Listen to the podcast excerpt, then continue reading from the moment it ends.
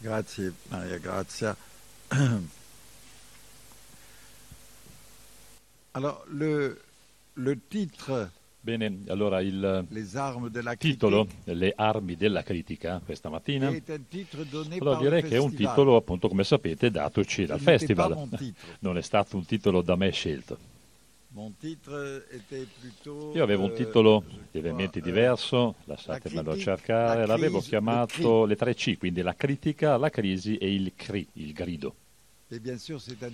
Allora, era un titolo che funziona molto bene, francamente, in francese, ma non appunto in italiano. Cri sta per grido. Esattamente, critica e grido, no, non è sicuramente la stessa cosa rispetto a francese critique bon, e critique, Bene, allora quali sono queste armi della critica allora?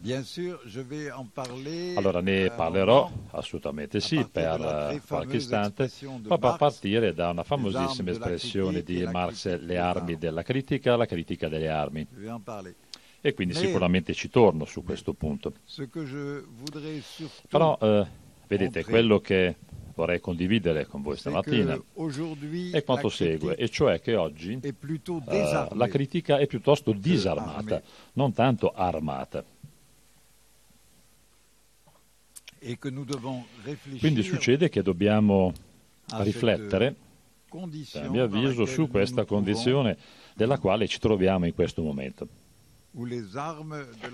Questo vuol dire che le armi della critica, le riprendo quindi, sono eh, sicuramente in discussione.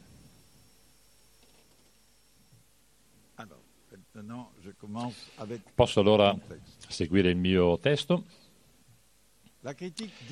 Quindi vi posso dire che la critica riesce a discernere, cioè a distinguere, permette cioè di ripartire, dividere gli oggetti di pensiero in oggetti ricevibili e irricevibili. Allora, alcune grandi tappe segnano proprio la storia filosofica di questo concetto. Allora, Kant, ad esempio, se ne parlava un attimo fa, distingue questi fenomeni costruiti da operazioni dell'intendimento assieme o congiuntamente a dati sensibili in rispetto alle rappresentazioni del reale, ovvero un reale di per sé non sottoposto a questa costruzione. Allora, Marx, ne citavamo appunto un attimo fa, distingue questo concatenamento dei momenti di produzione, di scambio e di appropriazione, secondo cioè i momenti dell'idea hegeliana. In questo caso si fa riferimento allo stesso concatenamento, secondo le condizioni reali, a un momento dato, un certo momento, della proprietà dei mezzi stessi di produzione. Allora, se per Husserl esiste una cosiddetta crisi delle scienze europee, ebbene questo succede perché le scienze non possono più far finta di indicarci il cosiddetto senso dell'esistenza. E quindi bisogna fare una distinzione, distinguere quest'ultimo dalla scientificità. Ora, con la critica della ragione, della ragione dialettica, lo stesso Sartre desiderava far cosa? Beh, distinguere, per quanto riguarda la razionalità delle scienze, una ragione nuova, quella che operava, e cito di nuovo, eh, operava sulla comprensione dell'uomo tramite l'uomo, dall'uomo.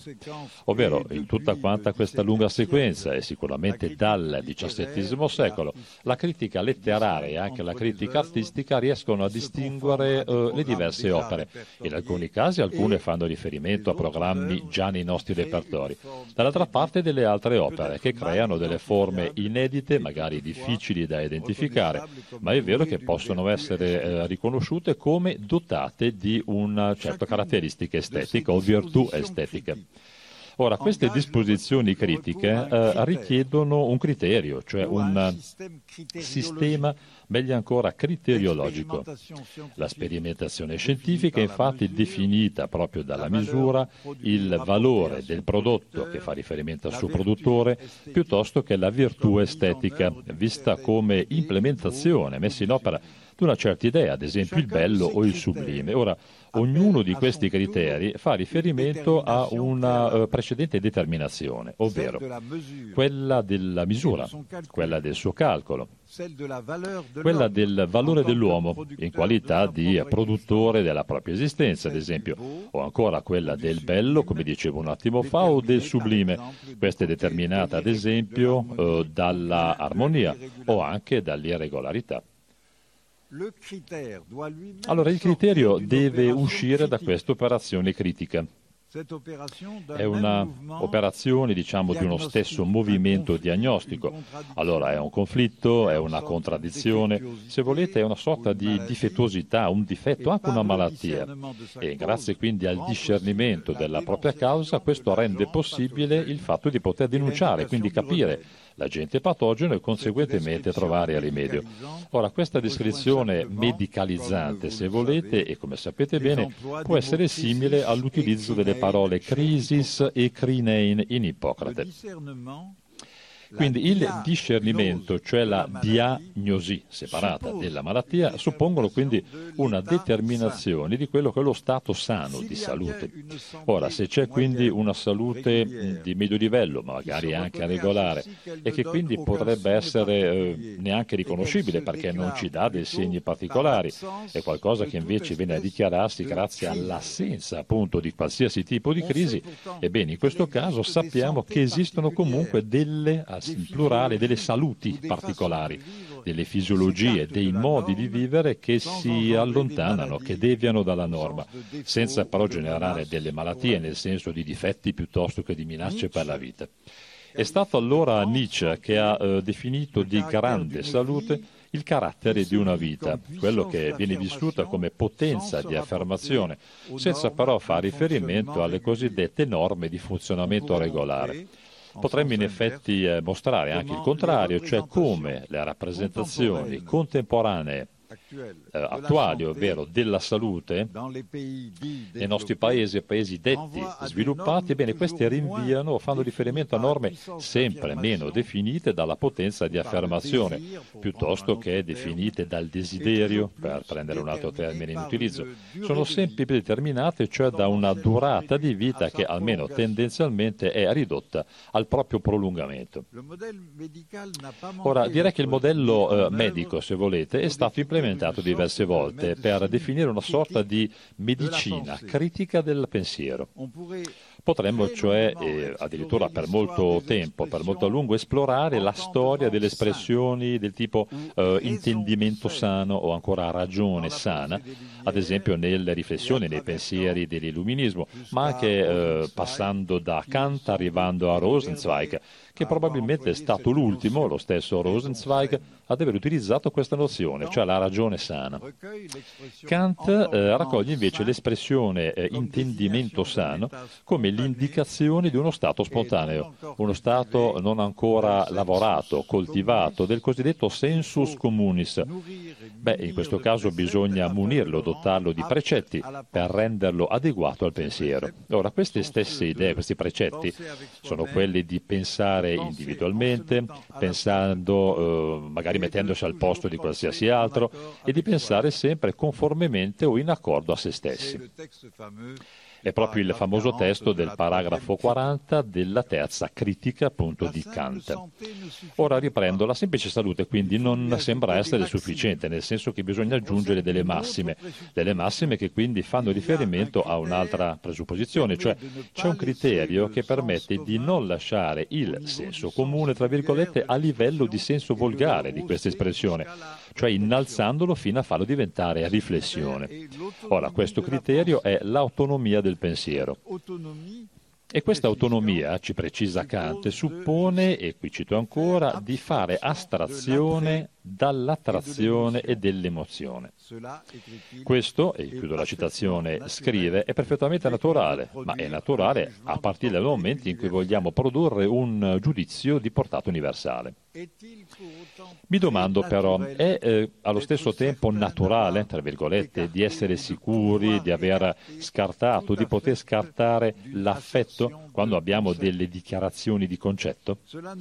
Ebbene, questo può succedere sì, ma a condizione di essere garantiti che ci sia un me stesso, un noi stessi, che invece non viene colpito, non viene eh, attaccato. Questo se, come identità logica di un io, io, cioè identità di quello che deve accompagnare tutte le mie rappresentazioni affinché queste siano mie, ebbene questo si diventa inerte, diventa vuoto, senza senso. Il movimento infatti filosofico già a partire da Fichte ehm, consisteva precisamente a far venire a galla questo io e a toglierlo, rimuoverlo da questa inerzia. possiamo infatti pensare, stimare che a partire da questo punto andiamo a perturbare, a infastidire la possibilità di una critica pura, cioè la possibilità di avere un discernimento garantito, assicurato, che riesce a presupporre tutta l'intera autonomia del soggetto del giudizio stesso.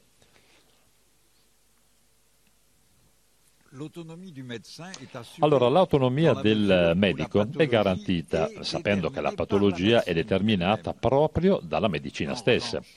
Al contrario, l'autonomia del pensatore non garantisce a questo pensatore nessun tipo, nessuna specie di medicina eh, precedente e conseguentemente non può condividersi nulla tra patologia e salute. Al contrario, è proprio il pathos, quindi l'affetto e la passività sono queste quindi che vanno ad occupare delle grandi aree del pensiero moderno. Questo con Nietzsche, con Kierkegaard, Husserl, Heidegger, Adorno, Levinas, Blumenberg, Derrida, anche Deleuze e tanti altri. E poi, secondo punto. Ora, la critica. La critica allora è stata che cosa? È stato il marchio, se volete, il segno distintivo di un'epoca che potremmo definire un periodo di iperattività ontognoseologica. Ovvero c'è una persona che si pone all'interno di questo quadro con diversi atti e questo stesso atto, ad esempio una dichiarazione, cioè il proprio ego sum, riesce ad essere garantita da questa persona, tramite la stessa persona. E qui arriviamo al criterio del giudizio, il giudizio quello vero. Può anche darsi che ci sia qualcosa di questa autonomia proprio nel senso stretto di questo termine, cioè autonomia, ovvero il sé come legge, oppure in tedesco uh, Gesetz als sich setzen. Allora questa stessa autonomia, nel senso stretto del termine, beh, è stata forse sempre attaccata, collegata all'utilizzo della parola soggetto. E poi mi permetto di aggiungere fino al momento in cui qualcosa è stato cambiato da Foucault, perché Foucault ha definito soggettivazione, anche se questo termine, come sapete, è stato creato per evitare questa consistenza autoposizionale dello stesso, tra virgolette, soggetto. Bene, lo stesso Kant allora cosa scriveva? Scriveva che la nostra era è assolutamente, propriamente l'era della critica. Tant'è vero che fin dalla fine del XVII secolo il termine critico o critica ha conosciuto una fortuna fantastica nel settore dell'apprezzamento delle opere sia letterarie che artistiche. Bene, questa fortuna ha a che fare con l'importanza crescente all'interno di questo stesso uh, apprezzamento, se volete, dello spirito di discernimento ma anche di finezza, qualcosa quindi che ci porta a volere e a dover verificare conformità a regole. La critica infatti forma ehm, lei stessa, come dire, un'arte del discernimento fine, è lei stessa quest'arte, e cioè l'arte di penetrare l'arte, di gustare l'arte, di accedere al cosiddetto je ne sais quoi della propria produzione, addirittura anche della propria creazione. Ora, facendo riferimento a questa evoluzione, allora un'epoca, un'epoca, può essere solo quella della critica appropriatamente, quella della critica, ripeto, solo se noi utilizziamo il proprio, l'appropriato, oppure il proprio in quanto tale, ad esempio il soggetto proprio, una appropriazione che è assolutamente presupposta del proprio stesso. Ad esempio, io sono propriamente me o me stesso. Bene, è questa appropriazione che Kant presuppone, ovviamente a modo suo, ad esempio nella possibilità del trascendentale. e nonostante il fatto che questa costituisca anche una sorta di superamento di sé, e forse ancora più che appropriazione. Riprendo. Allora, in questo caso l'idea di critica estetica va a presupporre il famoso je ne sais quoi, anche questo è proprio, appropriato, o ancora esprit lo spirito francese, che sarebbe il wit in inglese oppure il witz in tedesco. È Jean Starobinski che ha scritto a proposito di Diderot, e cito, la critica d'arte nasce attribuendosi, dandosi la facoltà di evincerla quest'arte, cioè di parlare al posto suo. Ora tutta la storia della parola critico o critica oscilla a partire appunto da questo momento fra due diverse estremità. Da una parte, alcune volte, prevale quella che è la finezza indefinibile di un discernimento. È un discernimento che è l'unico ad essere in grado di discernere ciò che effettivamente discerne. Dall'altra parte, invece, abbiamo l'importanza del fatto di eh, garantire una distinzione, distinzione che sa di essere fondata su un savoir, quindi su un sapere, e su un diritto. Lo stesso Heidegger nel principio della ragione ehm, ci mostra come la critica, secondo Kant, consista non tanto a prendersela con la ragione, piuttosto a tracciare dei limiti, i limiti propri della ragione stessa, nel senso che arriva a determinare, definire questa operazione come a risposta all'esigenza del principio di ragione, che è quello che assegna la ragione stessa nella determinazione o anche nella forza d'urto, in tedesco la Prägung, cioè diventa l'oggettità, ovvero è il correlato della soggettività.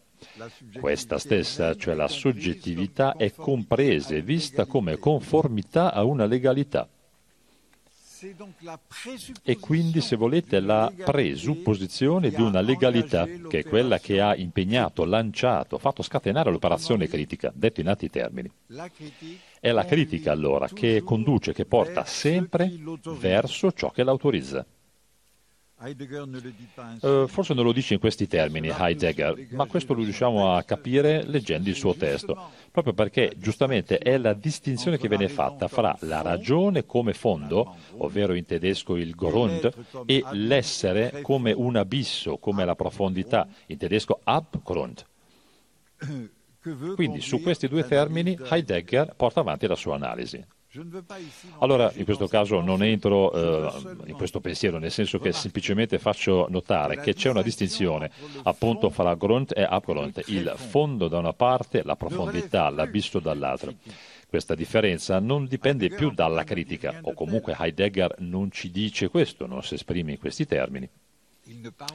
In effetti non parla di critica Heidegger, eh, indica al contrario che il pensiero deve fare un salto da uno all'altro, ovvero dal Grund all'Abgrund, dal fondo alla profondità. Ora, in modo paradossale, questo stesso salto allora si trova ad aver luogo tra due diverse aree, due regioni che appartengono una all'altra, o meglio ancora che appartengono allo stesso, tra virgolette, come dice il suo testo di Heidegger. La distinzione infatti si fa nello stesso, mentre la divisione critica separa da ciò che è eterogeneo, l'oggetto-soggetto dal razionale, l'analogico o anche il simbolico è distinto dall'oltre-razionale. Quindi se noi prendiamo in esame quello che è l'utilizzo esplicito di termini critica o anche criterio, beh, c'è una constatazione che dobbiamo fare immediatamente, ovvero ci dobbiamo ricordare costantemente del senso di discernimento. Questo senso non ha assolutamente impedito di eh, recuperare, di arrivare a un recupero, se volete, sempre più sensibile tramite la valutazione. Ora, questo scivolamento era in essere da molto tempo, francamente, eh, lo proviamo anche a interpretare, a vedere fra le, le righe nei testi di Kant. La valutazione stessa è scivolata nel senso di condanna piuttosto che di rimprovero. Quindi anche nei filosofi che hanno perfettamente capito quello che è il senso kantiano di tracciare delle distinzioni, bene, anche in questi troviamo frequentemente beh, l'utilizzo della parola critico o critica nel senso di contestazione, di recusazione, di smentita, ma anche di condanna. E ovviamente il giudizio, il giudizio che può essere o positivo o negativo, è sempre troppo breve. Potremmo in questo caso semplicemente pensare a una frase di Benjamin. Cito, la critica è la mortificazione delle opere. Ora, al contrario, succede che, eh, seguendo un po' lo stesso filo, la parola crisi ha conosciuto beh, una sorte completamente diversa. Nel senso che già Schelling nei suoi testi fa di questo termine, termine crisi, ne fa un uso che meriterebbe uno studio veramente particolare, speciale. Allora, crisi di cosa? Crisi della filosofia oppure crisi della natura? Uh, quello che vediamo in Schelling. Si tratta un pochino meno di un discernimento, si tratta veramente di uno strappo in quel caso. Ora, il senso medico di cui parlavo prima uh, riprende la meglio, ha la meglio sul senso estetico di Crinein, senza però che uh, questo sembri necessario, almeno nel corso del XIX secolo, interrogarsi e farsi domande su questa deiscenza, a partire dalla stessa radice. In effetti, eh, in generale, sembra che non notiamo, non vediamo quanto la crisi stessa si allontani dalla critica. E al contrario, critichiamo molto spesso, o meglio ancora crediamo di criticare molto spesso la crisi per cercare di controllarla, di imbrigliarla. È però vero che eh, già eh, con lo stesso eh, Schelling, ma forse in modo ancora più manifesto con la crisi, eh, quella che poi si presenta eh, con grande importanza come priorità numero uno in Kierkegaard, in questo caso ci allontaniamo tantissimo dalla critica, la critica che comincia a distinguere eh, sulla base appunto di una sicurezza, di una garanzia, forse anche di un'autonomia. Bisogna allora dire che questa crisi eh, arriva a sostituire anche l'esistenza, non solamente il pensiero. O ancora questa stessa crisi, che cos'è? È la tensione di un'esistenza che eh, mette in gioco e anche mette in discussione quello che è appunto la garanzia, la sicurezza del pensiero stesso. E questo va a suscitare lo sgorgare, il fruire un'energia completamente diversa. Quindi questo salto, il famoso salto di prima, e ancora una volta Kierkegaard lo definisce fede.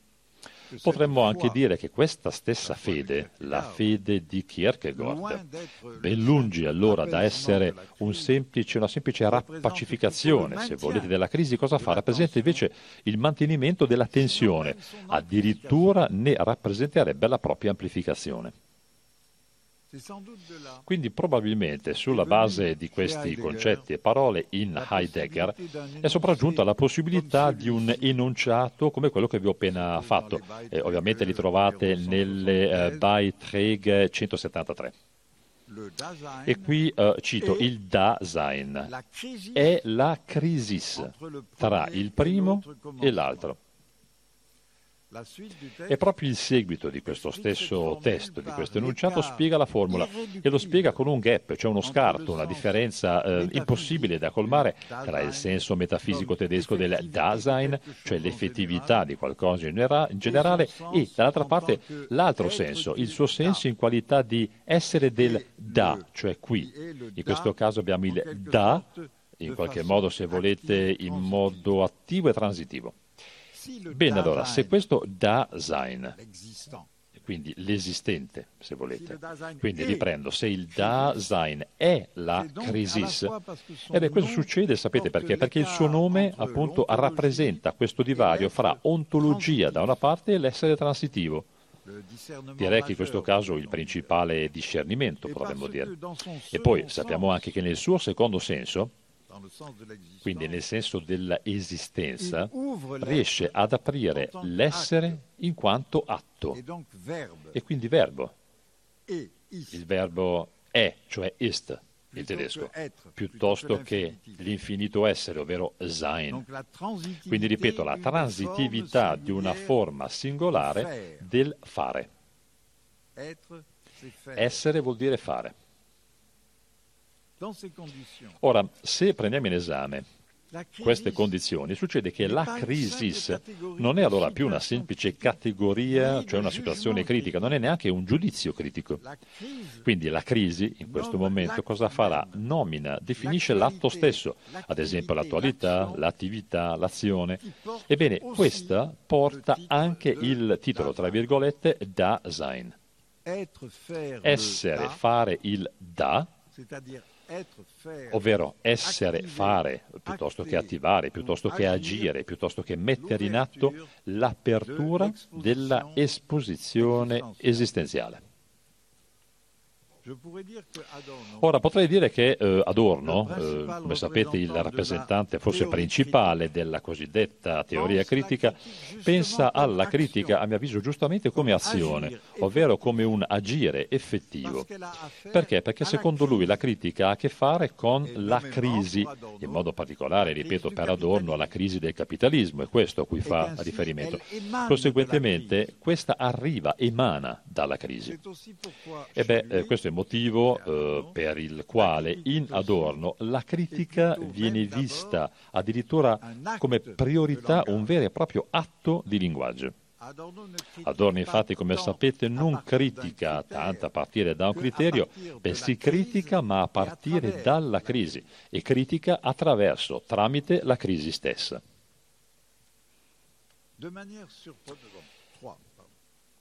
Questo è il mio terzo, la terza parte della mia presentazione, che inizia con la parola sorprendente, ovvero in maniera sorprendente, ma mi domando, è veramente così sorprendente come, come sembra? Possiamo ritrovare in Artaud, allora in Artaud troviamo un analogon di questa attualità di crisi. Infatti per Artaud il teatro viene visto, e qui cito di nuovo, è un appello formidabile di forze che riportano a noi lo spirito tramite l'esempio e lo spirito viene riportato alla fonte dei suoi conflitti. Chiudo la citazione. Ecco la crisi per Artaud.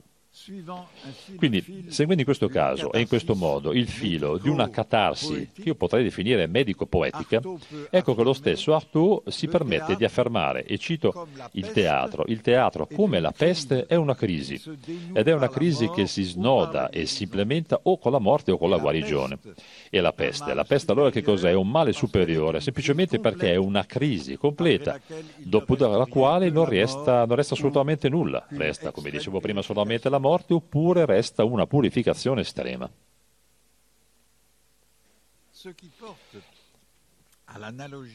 Allora, questo ci porta a fare un'analogia con la crisi dell'esistente. Cosa ci conduce a fare questo? Beh, è il motivo di una decisione in atto, ovvero questo motivo comporta un elemento oppure un aspetto transitivo, oppure possiamo permetterci anche di dire un aspetto di trans. Potremmo quindi esaminare anche la crisi sacrificale piuttosto che la crisi sciamanica in battaglia. Potremmo quindi scovare una sorta di diapason, un, una risonanza comune, ovvero lo scatenamento, l'inizio di una tribolazione. Sapete che questo è un termine che proponiamo a volte per tradurre la parola danese di Kierkegaard, molto spesso utilizziamo anche il termine crisi. Che cos'è quindi questa tribolazione? È un tormento, un tormento interrotto interrotto poi da un'energia che la crisi riesce a manifestare, ma poi anche a liberare. Ora, il modello medico, quindi, eh, cosa, in cosa si trasforma? Si trasforma in discernimento, ma anche in decisione di sé per sé, ovvero sé per sé.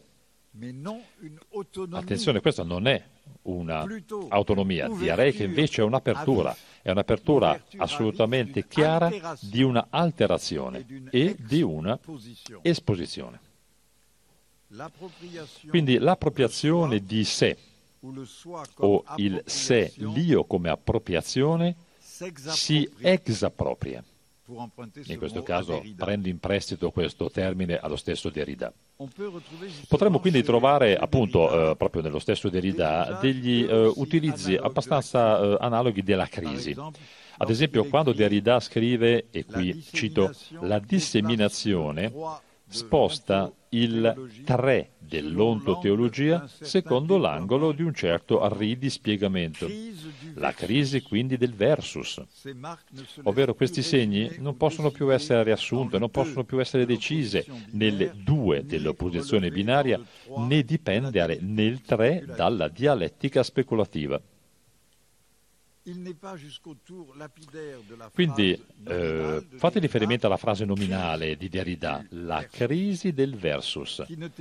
In questo caso quindi si riesce a testimoniare, a descrivere, ovviamente con l'allusione a Mallarmé, insomma una vera e propria crisi, un carattere quindi eh, tranché, per cui interrotto, immediato, subitaneo, violento, di tutto quello che riesce a rovesciare appunto il verso, il verso stesso, la lettura del verso, ovvero ciò che ci devia l'alternanza e ciò che al tempo stesso riesce a strappare la continuità.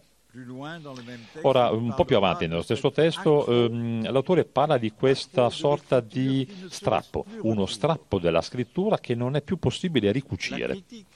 Ora, la critica, la critica che discerne, la critica discernente, suppone quindi la famosa grund, quindi la base di cui si parlava prima. Su questa si fa riferimento perché dopo aver separato si vuole riparare. Il giudizio, quindi che riflette, riesce a riparare, o almeno in Kant sostituisce la separazione fra oggetti da una parte e fini dall'altra.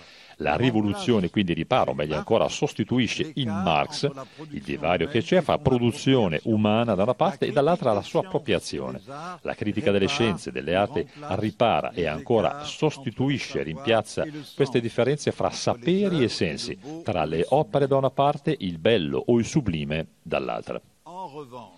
Al contrario, lo strappo invece che noi veramente non riusciamo a ricucire, cosa testimonia? Testimonia l'assenza di un grunt, di una base, di un appoggio, ovvero di una risoluzione possibile, o meglio ancora risoluzione, ripalazione, come dicevo prima. Testimonia cioè quello che io chiamo soluzione di continuità. Continuitati soluzio è un'espressione chirurgica, direi oggi, vuol dire divisione, disunione, separazione di parti contigue. Cosa che succede quando eh, osserviamo piaghe, ulcere, fratture, ci dice appunto un uh, autore di alcuni dizionari medici. Ebbene, la soluzione, in questo caso in qualità appunto di risoluzione, come accennato prima, ritrova in questo momento, in questo uh, punto, il suo senso di dissoluzione, ripeto, dissoluzione, cioè l'assenza di conclusione. Questo per dire che la critica allora presuppone il suo criterio e di conseguenza presuppone il principio di quella che è una risoluzione. La crisi, al contrario, è eh, senza criterio, proprio perché è senza il fondo, la base. Bisognerebbe allora, in questo caso, ripercorrere almeno una, ancora un'altra volta tutta quella che è l'analisi eh, realizzata da Jean-François Lyotard, cioè il giudizio senza criterio, in qualità di giudizio moderno. Ad esempio lo stesso Lyotard scrive, e cito, non c'è volontà classica. Ci sono innanzitutto dei criteri, poi c'è la volontà che si modella tramite mimesis sulla base di questi stessi criteri. Al contrario, invece, e di nuovo ricito Lyotard, una volontà moderna non attribuisce la propria potenza a un modello, un modello che bisogna rispettare. La potenza allora, la potenza allora diventa ciò che caratterizza il giudizio moderno, mentre il giudizio classico non è veramente potente, fa solamente giocare la forza del criterio. Quindi è proprio in questo modo e in questa maniera potremmo aggiungere che la stessa potenza, ebbene la stessa potenza, ripeto, diventa volontà di potenza, o ancora in tedesco diventa Wille zur Macht, come diceva Nietzsche ovvero una volontà che è rivolta verso la potenza, alla richiesta, alla ricerca di potenza, Macht. Quindi non è eh, garantita, non, non è sicura di riuscirci. Contemporaneamente però trae già potenza da che cosa? Dalla tensione verso una potenza, dal tendere verso la potenza. Quindi il suo discernimento, la sua discriminazione, conseguentemente anche la sua decisione, si formano come? Beh, si formano nell'atto del suo stesso desiderio. E forse, d'altronde, questi stessi atti, quindi il discernimento, la discriminazione, la decisione, rimangono ancorati su questo stesso desiderio e quindi mi domando, sarebbe meglio trasformare questo stesso desiderio in un nuovo criterio definito, prestabilito? Probabilmente allora questo stesso strappo deve rimanere aperto affinché effettivamente si possa generare apertura. Lo stesso strappo, questo strappo aperto non ricucito, potrebbe essere definito cri, grido in francese, o ancora écriture, scrittura. In tedesco posso fare la differenza fra geschrei per grido oppure geschreiben, scrivere. Quarta parte. Dunque, eh, riprendo, passiamo dalla critica alla crisi e dalla crisi al grido o alla scrittura, che sono due allure, se volete, possibili di quella che è l'interruzione del linguaggio.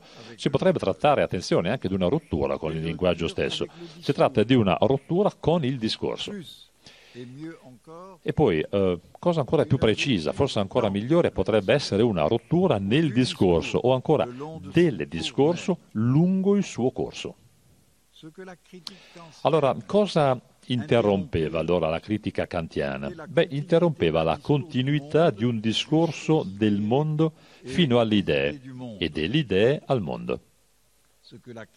Quindi cosa prova la crisi di Kierkegaard? Ebbene, prova la necessità di poter saltare proprio lì dove il continuo si dissolve.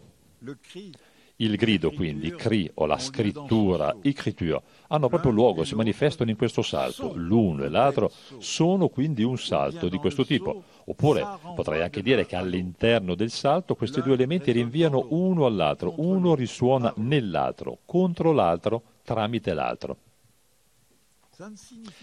Ora, questo non significa che non ci sia giudizio, che non ci sia decisione. C'è cioè volontà. C'è volontà nel senso della virtù. C'è una volontà nel senso di un valore che si espone.